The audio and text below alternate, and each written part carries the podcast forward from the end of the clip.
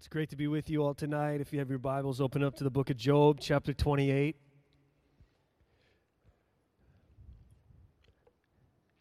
Job 28. If you've been with us on Sundays, we've been in that book for a while.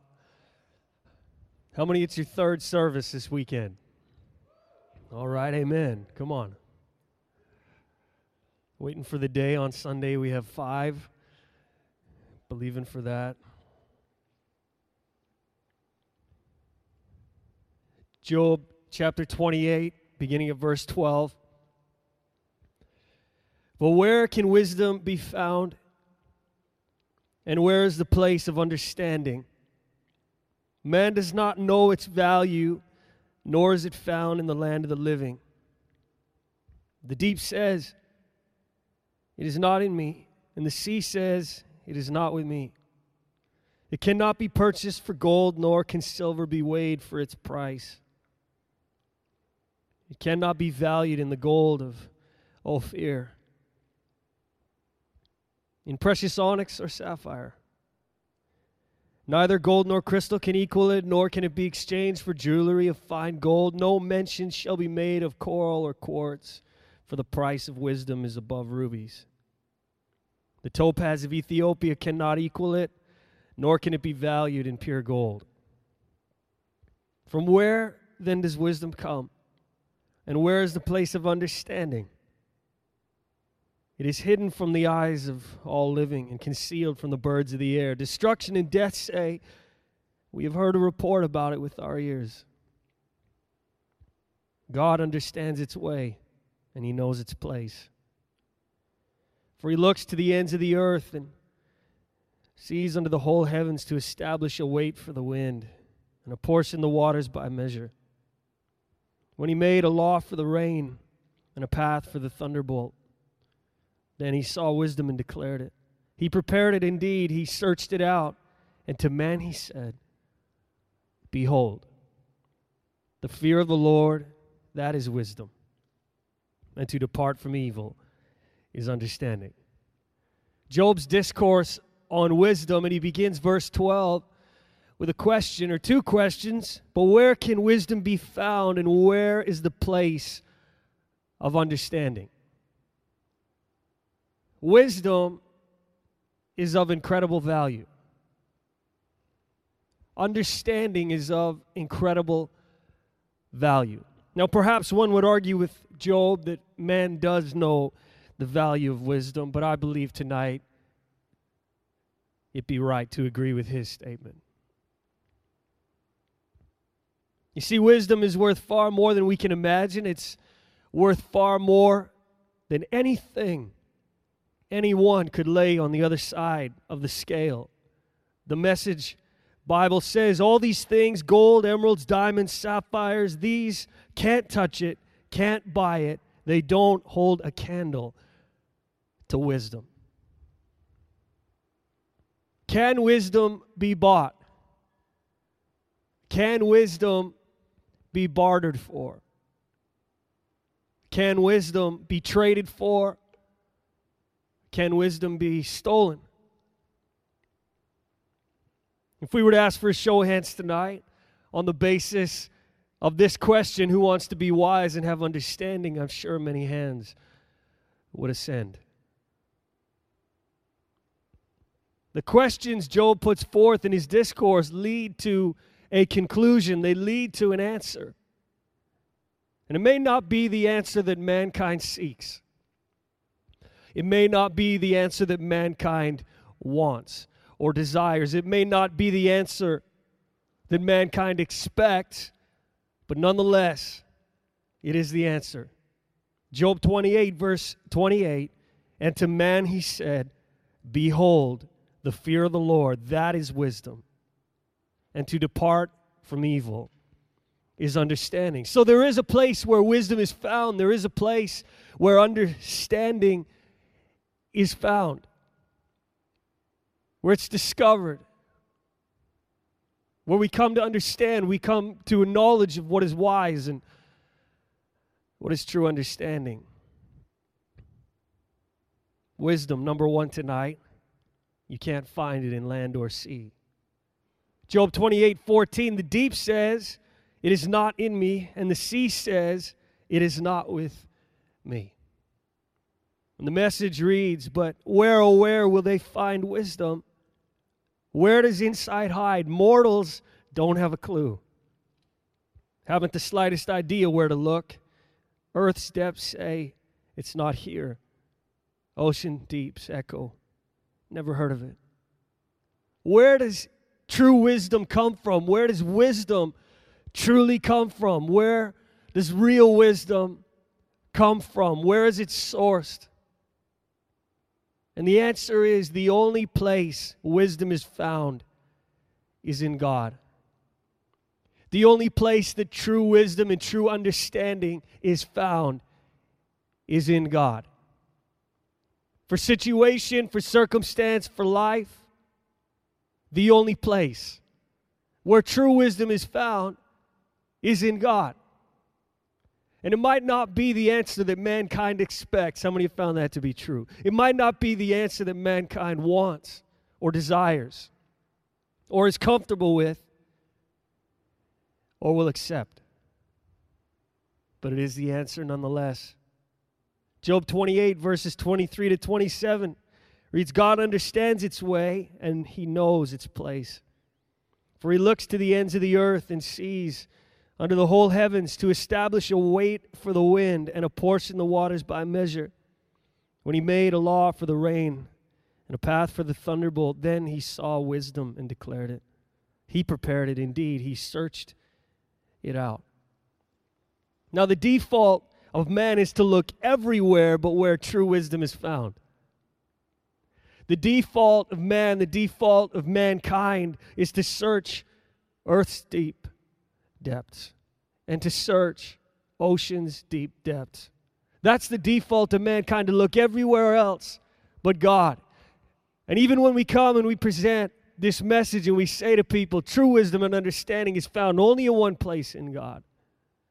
The default of mankind is to push it off, to not accept that answer, to not want that answer, to not desire that answer, and to continue to search for another answer. Verse 23 in the message God alone knows the way to wisdom. Arguably the wisest man to ever live, King Solomon, at the end of Ecclesiastes said this Ecclesiastes 12, verses 13 and 14. Let us hear the conclusion. That's the end of the whole matter. Fear God and keep his commandments, for this is man's all. For God will bring every work into judgment, including every secret thing, whether good or evil. The truth tonight is that we're only ever going to find true wisdom in one place, and that's in God. That's in fearing the Lord and departing from wickedness, departing from unrighteousness and unholiness. That's where we find true wisdom. It's incredible the life that Solomon lived. And if you have read Ecclesiastes, you come to an understanding of all that he went through and all that he experienced and all that he searched out. And at the end, he writes, This is the conclusion. This is the end of the whole matter. This is man's all. This is our all, and that is to fear God and to keep his commandments. You can't find it in land or sea. Wisdom belongs to the Lord. Number two, you can't buy it. We can't buy it. Our only chance at real wisdom is in fearing the Lord and departing from evil. That's perhaps why it's not the desired answer. It's not the answer that mankind wants to hear. That they need to fear the Lord, have this fear of God, but also a holy awe and reverence of God. They need to turn to God, approach Him as God, acknowledge Him as God. And it's not really the desirable answer when you tell somebody they need to depart from evil in order to understand, in order to receive wisdom. It is the answer nonetheless. in His fear and His holiness. The price of wisdom is very great. And maybe you're saying, I thought you just said you can't buy it. And in essence, we can't. But it does cost. This may seem like an oxymoron, but hear it out. The fear of the Lord is not something that we barter with. The fear of the Lord is not some currency we purchase wisdom with. Departure from evil is not something we barter with. Departure from evil is not some currency we carry to the Lord so to purchase wisdom. Departure from evil, in and of itself, from the Lord is understanding. The fear of the Lord, in and of itself, from the Lord, is wisdom. We can't buy wisdom because the currency needed to satisfy its purchase price belongs to God and comes from God and is gifted to men. The fear of the Lord is a gift. Departure from evil, the chance at departure from evil is a gift. If God didn't show up on the scene, if His Son didn't come, we have no hope of departing from evil. We're bound to sin, and we are bound to sin without God. The fear of the Lord is a gift. It's something to be cherished, it's something to be accepted and received with joy. And departure from evil, the very thought, the very idea that we could not sin, that we could be holy and pure, that we could have relationship with God. What a gift. Number three tonight wisdom, it has no equal. Does God have an equal?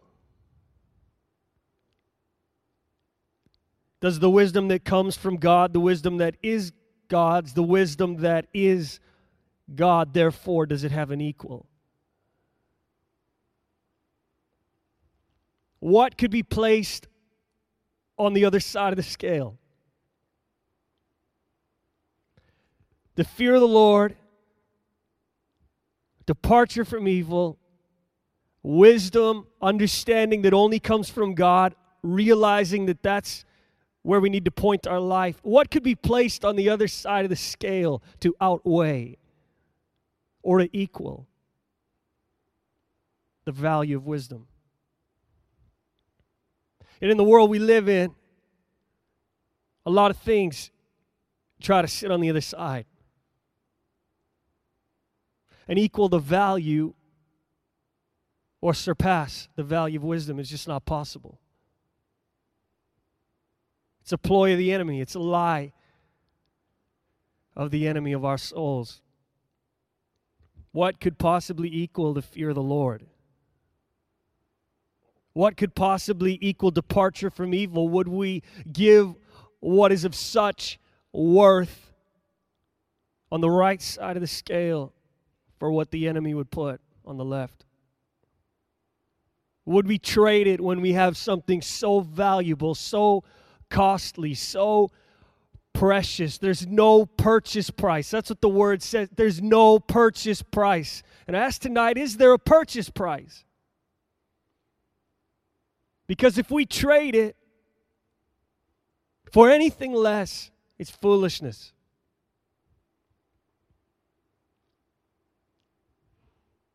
something of such great worth. It has no equal. Turn to Proverbs chapter 17. I always encourage you to bring your Bibles to church. It's good to know that scriptures we're looking at, they're actually in there. Proverbs 17, verse 16. Why is there in the hand of a fool the purchase price of wisdom since he has no heart for it. This is an incredible verse. Why is there in the hand of a fool, the purchase price of wisdom, since he has no heart for it. It's incredible to think that God has placed in our hands the purchase price of wisdom. You see, all we can give to God in exchange for wisdom is that which is already His. All we can give is the fear of the Lord, which is already His. All we can give is departure from evil, which is already His. But it's incredible to think that God has put these in our hand. He's put the fear of the Lord in our hand. He's put the departure from evil, the option, the opportunity, the choice, the decision. He's placed the purchase price for wisdom and understanding in the hands of mortals. The question tonight is do we have a heart for it? Do we have a heart for wisdom?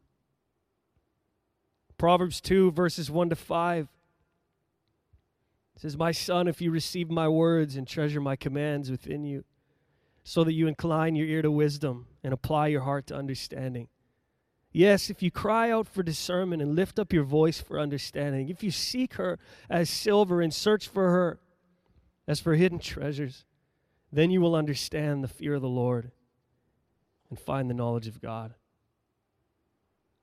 Verse 4 in the voice If you sift through the clamor of everything around you to seek her like some precious prize, to search for her like buried treasure.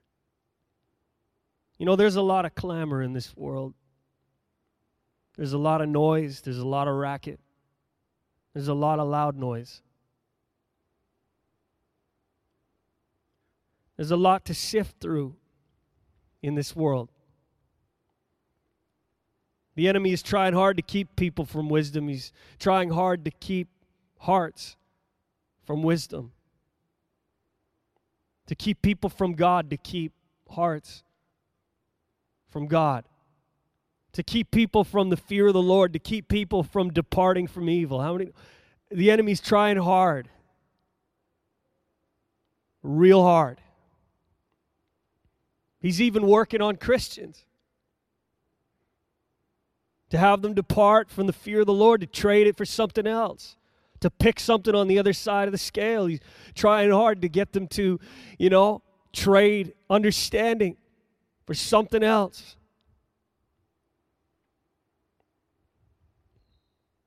He's working overtime. He knows his time is short. The enemy is trying hard to bury wisdom like some lost thing, some long lost thing, some archaic thing, some old thing. The fear of the Lord and departure from evil. Like that's some long lost old thing, that's some archaic thing. Especially in this century, especially nowadays. That's some long lost thing. Fear the Lord. Depart from evil. Look at the culture we live in. Everybody's doing it, everybody's having a great time. You pick your Christian walk, you write the rules, you pick the borders. You say when, you say how, you say if. That's the world we live in.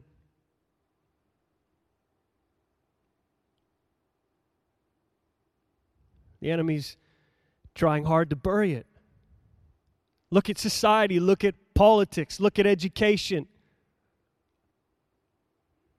He's trying real hard to bury it. You look at media and what's taking place. He's trying hard to bury wisdom like some long lost thing, to bury the fear of the Lord,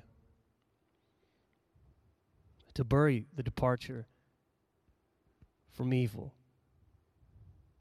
The enemy is trying hard to devalue wisdom, true wisdom. He's matching up whatever he can in hope of fooling people.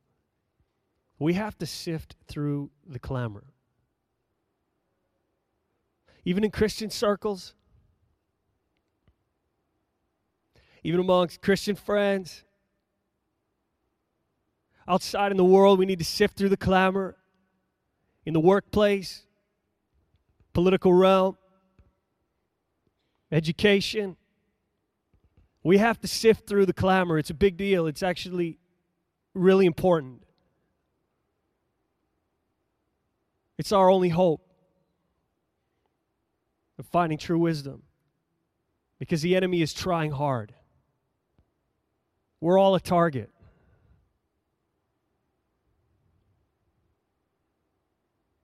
And that's a beautiful thing. Because if we weren't a target, we'd be lost. So when the enemy's coming and we have to sift through some clamor and make some decisions and take the purchase price and continue to buy wisdom, continue to offer fear of the Lord, and continue to offer departure from evil, that's a beautiful thing. Let's have the worship team return. I want to read an excerpt from Matthew Henry's commentary. As one that utterly despised, or sorry, not despised, as one that utterly despaired of finding it anywhere but in God, in any way but by divine revelation. It is not found in the land of the living, Job 28:13. We cannot attain to a right understanding of God and his will of ourselves and our duty and interest by reading any books or men, but by reading only God's book and the men of God. Such is the degeneracy of human nature that there is no true wisdom to be found with any but those who are born again and who through grace partake of the divine nature. As for others, even the most ingenious and industrious, they can tell us no tidings of this lost wisdom. Ask the miners, it's not with them. Those who dig into the bowels of the earth to rifle the treasures there cannot in these dark recesses find this rare jewel. It's the same in the sea. Men can more easily break through the difficulties they meet with in getting worldly wealth than through those they meet with in getting heavenly wisdom. So blind and foolish has man become that it is vain to ask him where is the place of wisdom and which is the road that leads to it. Blind culture, blind humanity. But Jesus Christ can open our eyes. Our only hope is to come and offer the purchase price. And it's been placed in our hands. It's been gifted into our hands. The fear of the Lord and departure from evil. God offers it to every one of us. And He says, by wisdom and by understanding. Let's stand tonight. It's actually quite simple. How's our heart for wisdom? Again, that scripture, why is there in the hand the purchase price of wisdom? I want to ask tonight, what are we going to do with what God has placed in our hands? I trust that every one of us will take these scriptures to heart tonight. They will realize in this world there is a lot to sift through. In this world, the enemy's working hard against a generation, against generations. He's working hard to have us trade the fear of the Lord and departure from evil for things that are far less in value.